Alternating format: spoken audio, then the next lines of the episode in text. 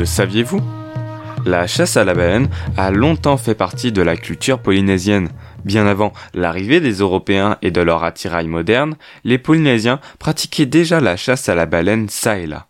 Certes, dans une moindre échelle, mais du coup de manière plus respectueuse de ces animaux majestueux.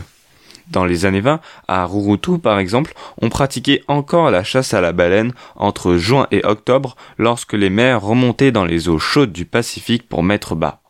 Faisant presque office de rituel ou de rite d'initiation, la chasse à la baleine, en raison de sa dangerosité, était assurée par quatre ou cinq bateaux composés pour chacun d'environ une dizaine d'hommes, dont un seul qui avait la charge de harponner la baleine. Les hommes ne s'attaquaient qu'aux jeunes baleineaux, les adultes étant bien trop imposants étant donné les moyens dont ils disposaient. Malgré cela, la chasse restait difficile et pouvait s'étaler sur une journée entière puisque, même harponné, ramener la bête à la passe restait un véritable défi.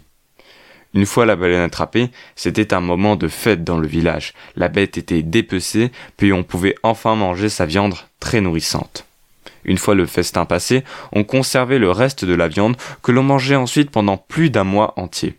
Une petite partie de la graisse était aussi mise de côté et servait par exemple à faire de la peinture.